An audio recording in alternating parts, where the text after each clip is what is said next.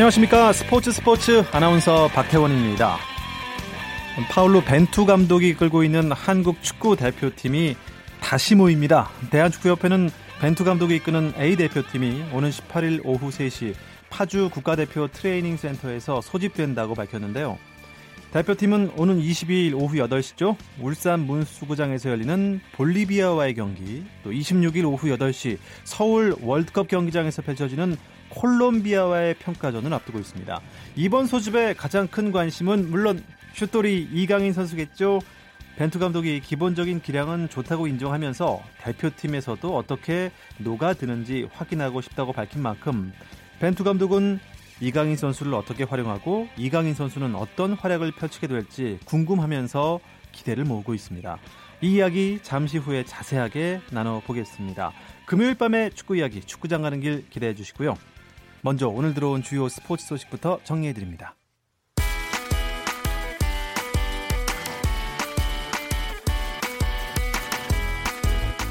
프로야구 시범 경기에서 지난해 한국 시리즈를 제패한 KT가 SK가 첫 승리를 거뒀습니다.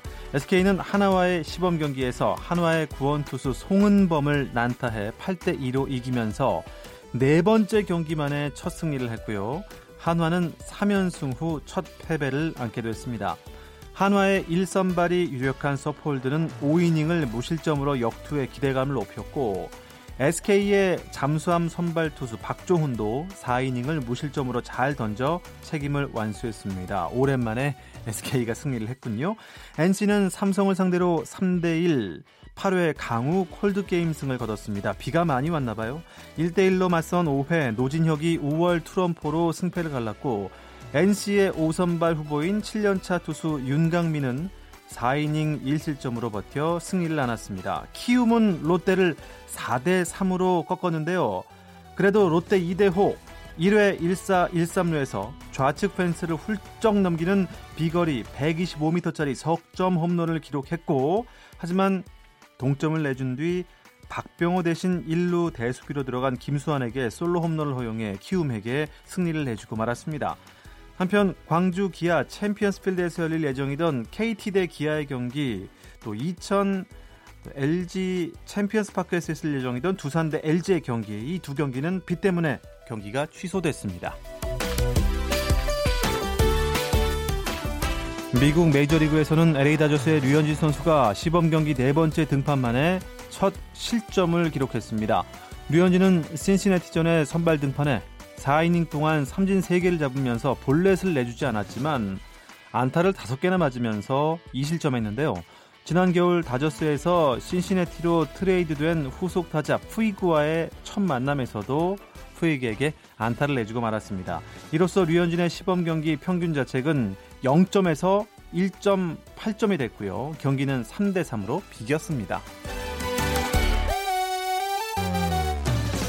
프로배구 V리그는 플레이오프 일정에 돌입했습니다. 여자부 플레이오프 1차전이 지금 열리고 있는데요. 한국도로공사와 GX 칼텍스가 그야말로 박빙의 플레이오프를 펼치고 있습니다. 세트 스코어 2대2 현재 5세트 진행 중인데요.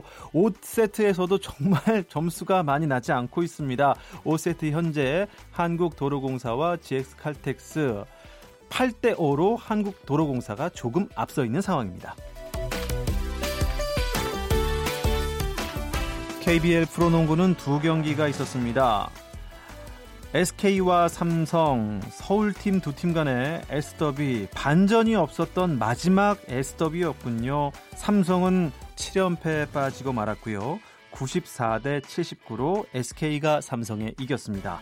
그리고 KT와 KCC의 경기는 정말 한 2, 3분 전에 끝이 났습니다. 난타전이었습니다. 108대 107 한 점 차 짜릿한 승리를 거둔 팀은 어디였을까요? 바로 역시 KT의 양궁농구가 빛이 났습니다. KCC를 KT가 108대 107 한 점 차로 이겼습니다. 미국 프로골프 투어 플레이어스 챔피언십 1라운드에서 안병훈이 버디 7개와 보기 1개를 묶어 6언더파 66타를 쳤습니다. 안병훈은 공동 선두 토미 플리트우드, 키건 브래들리에 한 타 뒤진 공동 3위로 대회를 시작했습니다. 한편 낚시꾼 스윙으로 유명한 최호성 선수도 유럽 투어 데뷔전에서 공동 75위로 출발을 했는데요. 최호성은 케냐 나이로비에서 열린 유럽 프로골프 투어 케냐 오픈 1라운드에서 버디 4개와 보기 6개를 묶어 2오버파 73타를 기록했습니다.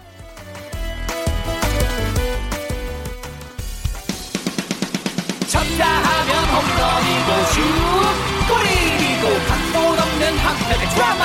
그것이 바로 그것이 바로 손에 잡힌 우승 트로피. 목에 걸린 그 배달 너와 내가 하나 되는. 그것이 바로 그것이 바로 그것이 바로 꿈꾸던 스포츠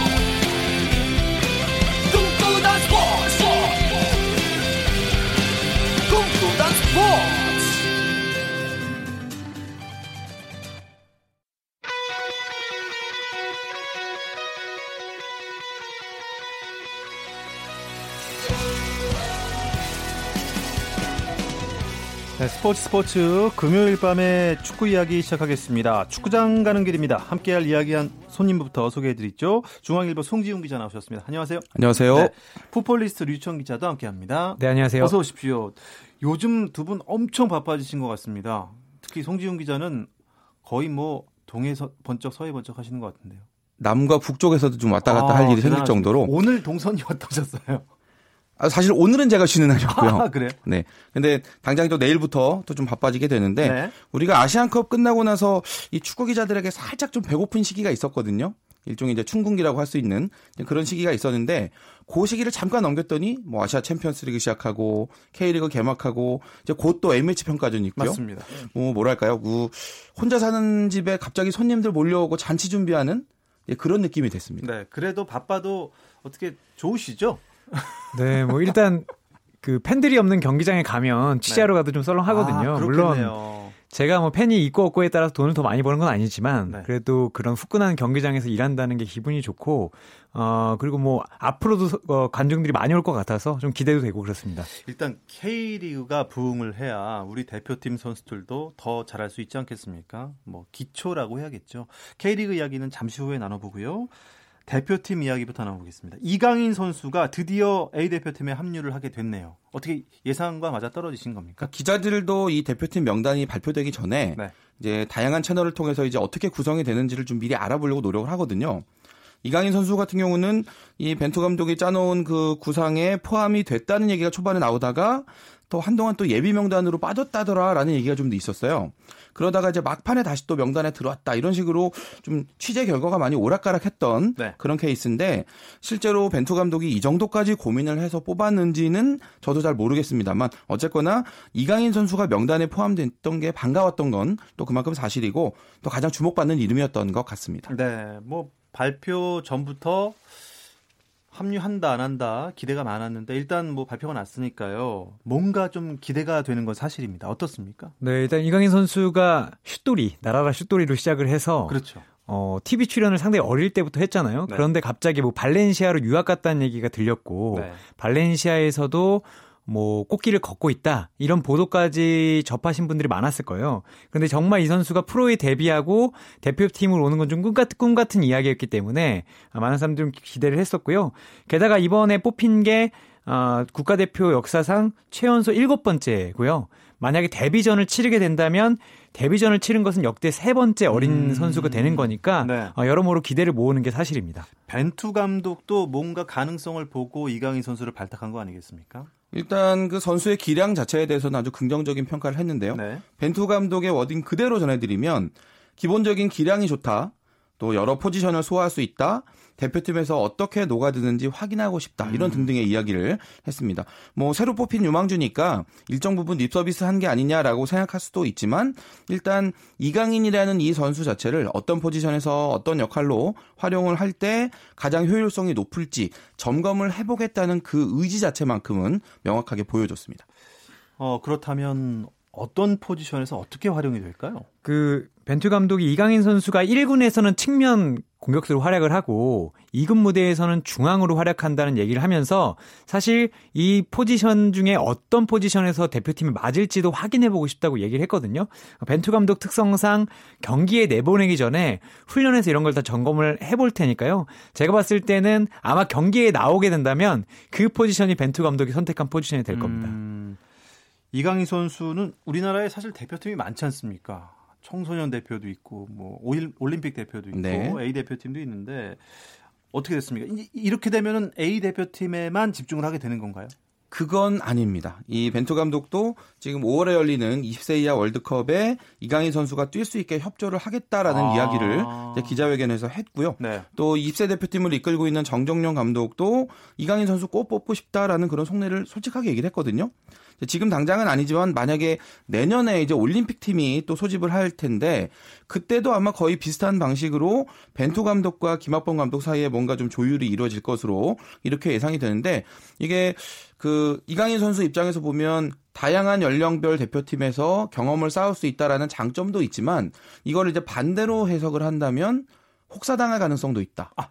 A 대표팀 불려다니고 예. 올림픽 가고 아이고. 20세 월드컵까지 이렇게 되면 네. 선수가 지금 소속팀에서도 아마 주전 경쟁이 치열하고 힘든 시기를 겪고 있는데 대표팀에서도 뭔가 좀 오버워크하게 되는 상황이 있지 않을까에 대한 걱정은 살짝 됩니다. 살짝 걱정 있는 상황이 이강인 선수도 있지만 백승호 선수도 발탁이 이번에 됐어요. 네. 이강인 선수, 백승호 선수 나이 차가 어떻게 되죠?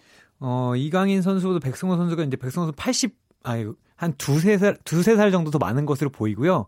백승호 선수는 지금 올림픽 대표팀에 이제 갈 수 있는 나이입니다. 20세 네, 대표팀은 네. 끝났고요. 예. 근데 그 벤투 감독이 얘기하기로 어, 이강인 선수와 특징은 다르지만 뽑은 배경은 똑같다라고 얘기를 했습니다. 사실 백승호 선수도 1군 무대에서 적응을 잘하고 있다라고 얘기하기는 어렵고요. 주전 경쟁에서 상당히 어려움을 겪고 있긴 한데 백승호 선수도 이강인 선수처럼 여러 포지션을 소화할 수 있고 대표팀에 도움이 될 수 있다고 생각을 했기 때문에 직접 불러서 보고 싶다 이런 얘기를 했습니다. 참 어, 세월이 수상하고 어, 정말 이렇게 세월이 빠르다라는 느낌이 드는 게 어, 손흥민 선수가 막내였잖아요. 근데 이제 막내가 아니죠. 대표팀의 에이스가 됐죠. 한참 고참이 됐고 이제 레전드가 될 나이가 됐는데 어, 백승호 선수와 이강인 선수가 이제 대표팀에 들어오면 이제 세대 교체 얘기가 분명히 나올 거고 분명히 손흥민 선수가 해줘야 될 일도 있을 겁니다. 어떻습니까? 이제 세대 교체가 되는 건가요? 그러니까 벤투 감독의 실험이라고 하는 것들이 네. 궁극적으로 보면 2022년 카타르 월드컵에서 이제 과연 이제 우리 대표팀이 경쟁력을 보여줄 수 있느냐 이 부분에 초점이 맞춰져 있는 거거든요.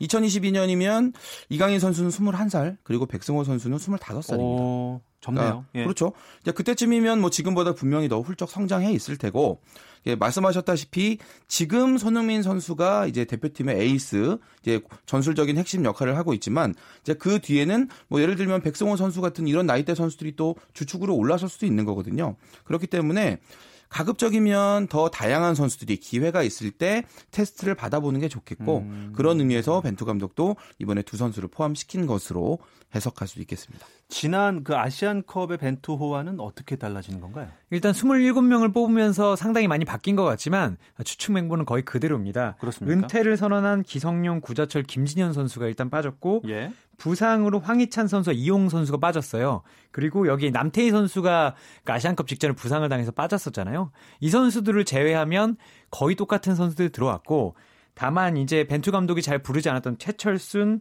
뭐 이강인, 백승호 김정민, 구성윤 선수와 아, 월드컵 전에 부상을 당해서 계속 대표팀에 오지 못했던 권창훈 선수가 합류하면서 음. 어, 몇면은 좀 새로워졌지만 아시안컵 멤버들은 그대로 있다 이렇게 보시면 될 것 같습니다. 글쎄요. 어, 별로 변화가 없을 것 같지만 이름을 들어보니까 또 많이 변화가 있는 것 같기도 하고 아, 이번 A 매치에서는 그래도 여러 가지 실험을 벌이지 않겠습니까 벤투 감독이?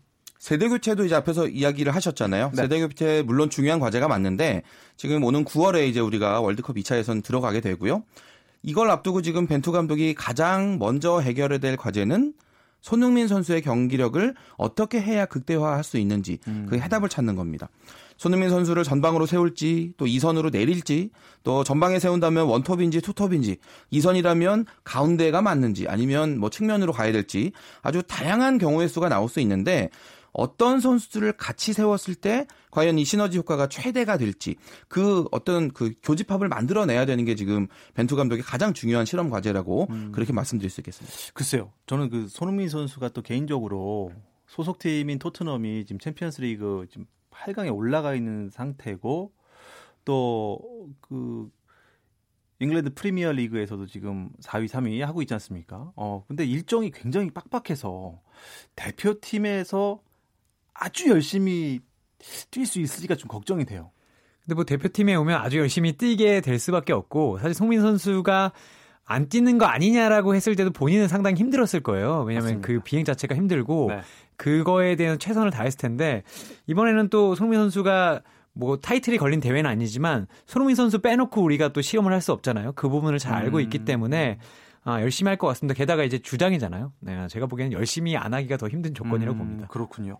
22일이 울산에서 볼리비안전이고 26일이 그 서울에서 콜롬비아전인데 우리 대표팀 어떤 것을 경험하게 되고 또 팬들은 관전 포인트라고 해야 되나요? 뭘 좀 집중해서 보면 될까요? 두 나라 모두 남미 이제 쪽 대륙에 있는 그렇죠? 나라들이고요. 예. 조직력과는 별개로 이 선수 개개인의 어떤 개인적인 역량 이런 부분들이 뛰어난 나라들이기 때문에 일단 이번에 선발된 우리 대표팀 멤버 중에 경기에 출전하는 선수들 이제 그 선수들의 어떤 개인적인 역량은 이제 이 두 나라와 상대를 하면서 어느 정도 객관적으로 평가가 될 것으로 보이고요.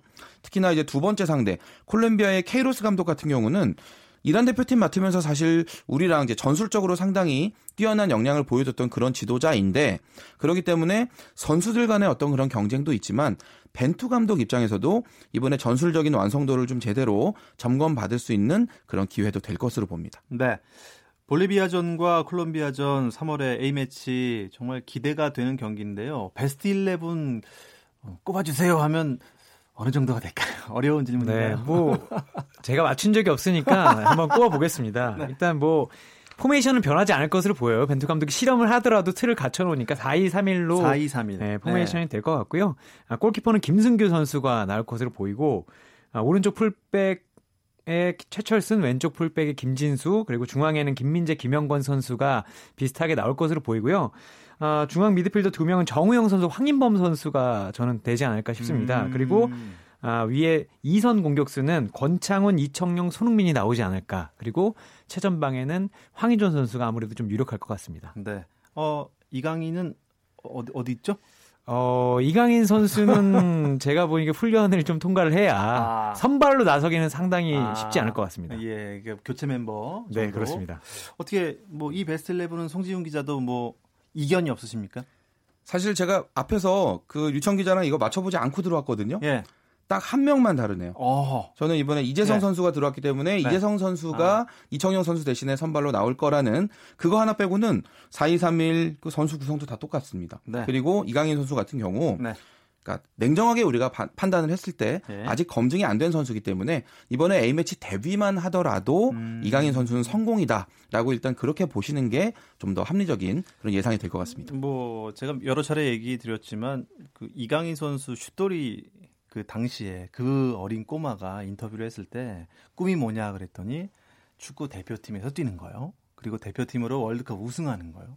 그리고 어, 자기가 뛰는 클럽 팀이 챔피언스 리그 우승하는 거예요. 뭐 이런 꿈을 얘기하더라고요. 그때가 7살인가 8살인가 그랬는데 참 꿈이 야무지다 했는데 벌써 하나를 이뤘습니다. 10년 뒤만에 거의 그렇습니다. 비슷하게 다가갔죠. 네, 저도 그 동영상 봤는데 네. 정말 소름이 돋았습니다. 그렇습니다. 네, 국내 축구 이야기 나누고 있습니다. 3월 A매치에 나서는 대표팀 이야기 나눴고요. 흥행몰이가 이어지고 있는 K리그 이야기로 넘어가겠습니다. 잠깐 쉬어갈게요. 어, 골이에요, 골이에요! 골을 기록합니다! 오늘 경기 놓쳤다면 KBS 1라디오 스포츠 스포츠 박태훈 아나운서와 함께합니다. 금요일 밤에 축구 이야기 축구장 가는 길 듣고 계십니다. 풋볼리스트의 류청 기자, 중앙일보의 송지훈 기자와 함께하고 있습니다. K리그 개막전 그 주가 반짝이 아니었습니다. 이건 뭐 대단합니다. 이 뭐 우리나라 방탄소년단만 뭐 인기 있습니까? K리그 이거 대박입니다. 도대체 어디에 이 원인을 둘 수 있겠습니까, 유청 기자? 아, 일단 제가 가장 놀란 것은 네. 대구가 이 중심에 서 있다는 건데 아, 제가 오기 전에 이 대구에 뭔가 요청한 게 있어서 대구 관계자랑 연락을 했어요. 그래서 이번 주말에 오느냐 이렇게 물어봤는데 아, 이번 주면 안 온, 못 갑니다 했더니 거품이 꺼질 것 같다. 그러면서 좀 볼멘 소리를 하는데 사실 이게 거품이 아니라는 것이 이미 증명이 됐고 두 경기 연속 매진에다가 아시아 챔피언스리까지 주중 경기도 매진이 됐고 이번 주말 경기도 거의 매진이 됐다는 얘기가 들었어요. 울산을 불러들이는데 그런 거 봤을 때 사실 관중이 한 500에서 1000명 사이에 오던 대구가 이 거의 15,000명을 채운다는 게 K리그 활력으로 좀 되고 있고요. 아, 대구가 이렇게 소동을 일으키니까 다른 팀들에서도 아마 팬들이 우리도 한번 우리 동네 팀을 가보자 이런 분위기가 좀 나오는 것 같습니다. 어, 어 일단 뭐 여러 가지 호재가 있고 대구가 성적도 좋지 않습니까? 어 어떤 면이 그 대구의 상승세를 더 도와주고 있는 것 같습니까? 일단은 저는 그 대구의 전략적인 좀 승리라고 보는데요. K리그에서는 그 지난 시즌에 1부 리그 한 잔류 정도면 된다는 정도의 성적에 만족을 하면서 대신에 FA컵에 정말 모든 걸 쏟아부었거든요. 그런 선택과 집중으로 FA컵 우승을 했고요. 그 우승과 함께 아시아 챔피언스리그 출전권을 얻어냈고 여기에 더해서 때마침 또 전용 구장 개장이라는 그런 호재가 곁들여지면서 뭐 이래저래 좀 입소문을 타고 주목받을 수 있는 그런 환경을 만들어냈다라는 그런 생각이 들고 아시아 챔피언스리그 무대에서 이제 어느 정도 경쟁력을 보여줄지 이게 사실은 이번 시즌에 어느 정도 큰 관심사였는데 조직력, 끈끈함 음. 정말 대구 대단합니다. 네. 아, 아시아 축구연맹 챔피언스리 이야기가 나왔으니까 지금 현재 성적들이 어떻고 앞으로 어떤 어떤 기대를 해볼 수가 있겠습니까? 어, 일단 전북은 1승을 거뒀는데 불이랑 원정에서 0대 1로 패했고요. 네. 울산은 1문을 안고 싸웠지만 헐크 오스카가 뛰는 상하이 상강을 홈으로 불려도 1대 0으로 이겼습니다. 그리고 경남은 첫 경기에서도 무승부를 거뒀는데 조우바르 원정에서도 무승부를 거뒀고요. 아, 대구는 어, 호주 가서 1승을 거둔 뒤에 아시아 최강 그리고 아시아 챔피언스리그 3번이나 우승한 광저우 홍달을 상대로 3대 1로 이겨서 2연승을 거두고 있습니다. 그러면 우승도 바라볼 수 있는 거 아닙니까? 벌써 거기까지 이야기하기는 네, 상당히 놀랍지만 네. 네, 지금 그 대구가 F조에 있는데 지금 조 1위에 있거든요. 예. 이런 상승세를 유지한다면 빨리 16강 통과를 확정 지을 수가 있고 네. 그러면 K리그와 챔피언스리그를 이제 힘을 좀 분배할 수 있는 그런 여력이 나오기 때문에 대구 입장에서 굉장히 좋은 초반 흐름을 타고 있다 네. 이렇게 말씀드릴 수 분명히 있을 것 같습니다. 어쨌든 시너지 효과가 있을 수밖에 없는 게 그 아시안 축구연맹 챔피언스 리그에서 좋은 성적을 거두고 그러면 우리 자국 K리그에서도 계속 흥행몰이를 하면 일단 뭐 성적 이 좋으면 좋겠죠. 하지만 팬들의 그 열광, 그 열광된 그 구장에서 경기를 한다는 거 예전만큼 다시 부, 분명히 기대할 수 있지 않겠습니까? 일단 대구 선수들은 말씀하신 대로 좀 내려놓고 뛸 수 있는 상황이에요. 뭐 대구가 리그 우승을 해야 되는 것도 아니고 챔피언스리그에도 결승을 가야 되는 게 아니기 때문에 이 관중들의 환호를 받으면서 뛰는 것을 그대로 즐길 수 있다는 게 상당히 좋은 것 같고 맞습니다. 그리고 선수 구성도 상당히 좋고 증명해야 된다고 여기는 선수들이 상당히 많습니다. 이런 것들이 모두 호재로 작용하고 있기 때문에 저는 대구 돌풍 혹은 대구의 음. 흥행이 한동안은 계속 이어질 것으로 보고 있습니다. 시즌 초반이지만 현재 팀 순위는 어떻게 됩니까? 상주, 서울 네. 이두 팀은 사실 지난 시즌에 막판에 이 전남과 함께 이 강등권에서 아주 힘겨운 싸움을 했던 그런 팀들인데 이 두 팀이 지금 초반에 2승으로 아. 선두권에 같이 올라와 있고요. 패가 없네요. 네. 네. 그리고 전북, 대구, 인천, 울산 이런 팀들이 1승 1무씩 하면서 일단 출발 좋은 팀들이고 경남, 제주, 강원이 1승 1패, 이제 1무 1패 요 정도의 성적으로 일단 한 뭐 일단 합격 두장 정도는 받을 수 있는 네. 그 정도고요. 그리고 성남과 포항이 지금 2패, 그리고 또 수원도 2패. 아. 이세 팀은 글쎄요. 올 시즌 좀 야심차게 많이 준비를 했던 팀들이기도 한데 글쎄 초반 출발은 많이 발걸음이 무겁습니다. 네. 서울 글쎄요. 뭐 의외 서울이라고 하면 참 미안한 얘기지만 작년 성적과 봤을 때는 참 서울이 2승 어우 좋고요. 그리고 성남과 수원이 2패라니 조금 걱정이 있습니다. 그래서 이번 주말 경기 매치업이 참 중요할 텐데 어, 어떤 상대를 만나게 되죠? 일단 상주가 인천을 만나고 서울과 제주가 맞붙습니다. 그리고 성남과 수원, 아, 나란히 2패를 안고 있는 팀들끼리 뒤로 가는 아, 길 없다 더비를 펼칩니다. 뒤로 가는 길 없다는 더비. 성남과 수원 경기 어떻게 예상하십니까? 어쨌든 아... 한 팀은 선배가 될 거 아닙니까? 아, 무승부도 있긴 있지만요. 예. 뭐 이거는 정말 제 개인적인 의견이니까 성남 같은 경우는 지금 경기를 잘 만들어 가는데 결정 짓는 그런 능력이 좀 부족한 것으로 일단 초반에 평가를 받고 있고 수원은 지금 수비 뒷공간이 많이 불안하거든요. 네. 이런 점들을 좀 감안하면 아, 글쎄요. 좀 한, 한 팀 지금 꼽기 좀 어렵지만 네. 지금은 성남의 분위기가 저는 조금 더 아, 좋아 보입니다. 조금 더 좋은 거. 성남이 경기력은 좋았습니다. 네. 그리고 잘 나가는 상주와 인천이 만나고 잘 나가는 서울대 또 승이 없는 제주가 만나는데 과연 토요일에는 어떤 팀이 웃게 될지 기대를 해보겠고요. 어, 일요일에도 새 경기가 있지 않습니까? 네, 그 분위기가 가장 좋은 대구가 지난 시즌 막판에 자신들이 아픔을 줬던 FA컵에서 어, 자신들이 좌절시켰던 울산을 불러드리고요. 그리고 전북과 강원이 만나는데 전북이 주중 그 아시아 연맹 챔피언스 리그에서 지고 돌아왔거든요. 네. 아, 좀 위기 관리를 잘해야 될 것 같고요. 조금 안 좋죠. 어, 그리고 2패를 안고 있는 포항, 우승을 예상했지만 2패를 안고 있는 포항과 아, 김종부 감독이 아, 징계로 나오지 못하는 경남이 맞붙습니다. 어, 관전 포인트를 좀 짚어 주실까요? 대구와 울산 같은 경우는 말 그대로 이제 복수 혈전이죠. 그렇습니다. 네, 울산 입장에서는 사실 그 FA컵 우승 트로피와 함께 아시아 챔피언스를 나가는 걸로 그렇게 기대를 했었는데 대구에게 발목이 잡히면서 그게 좌절이 됐단 말이죠. 물론 아시아 무대에 나가긴 합니다만 이제 FA컵 챔피언 자격으로 나가는 것과 그건 좀 다르잖아요. 음. 그런 의미에서 울산이 지금 상당히 이겨보고 싶은 그런 팀일 텐데 이 상대하는 대구가 이게 만만치가 않다는 거. 아주 좋은 분위기를 타고 있다는 점에서 보면 네. 정말 치열한 한 판 될 것 같고요. 뭐 전북대 강원 같은 경우는 앞에 이제 유청 기자가 이야기를 했지만 전북이 사실 극강 이제 이라고 불리는 팀이긴 한데 요 직전에 지금 지고 돌아왔기 때문에 팀 분위기가 살짝 가라앉아 있어요. 강원 입장에서 지금 아직 K리그 두 경기 승이 없는데 요런 전북이 살짝 흔들리는 틈을 이용할 수 있는 그런 여지가 있다고 보고요. 포항대 경남 같은 경우는 포항이 좀 예상외로 많이 부진한데 음... 네, 경남이 지금 예상 외에 이런 악재 감독이 이제 벤치에 앉을 수 없다는 이 부분을 어떻게 극복할지 두 팀 모두 약간 좀 약점을 가지고 하기 때문에 네, 쉽지 않은 승부가 될 것 같습니다. 아, 유청 기자가 끝으로 그러면 토요일 일요일 통틀어서 이 경기만큼은 절대 놓치지 않고 보시라.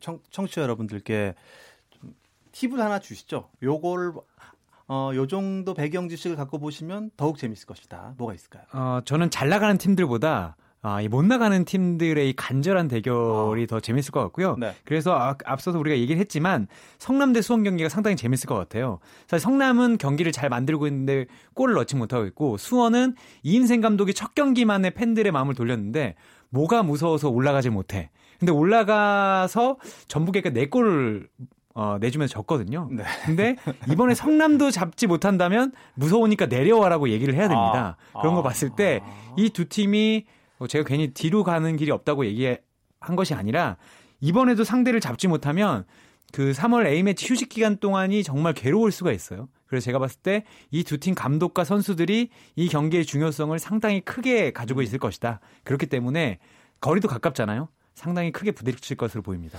성남과 수원 음, 2패를 안고 있지만 화끈한 공격 축구로 뭔가 좀 보여줬으면 하는 바람이 있습니다. 축구와 함께 즐거운 주말 되시길 바라면서 오늘 축구장 가는 길 여기서 마무리하도록 하겠습니다. 중앙일보의 송지훈 기자, 풋볼리스트의 유청 기자 두 분 고맙습니다 감사합니다. 감사합니다.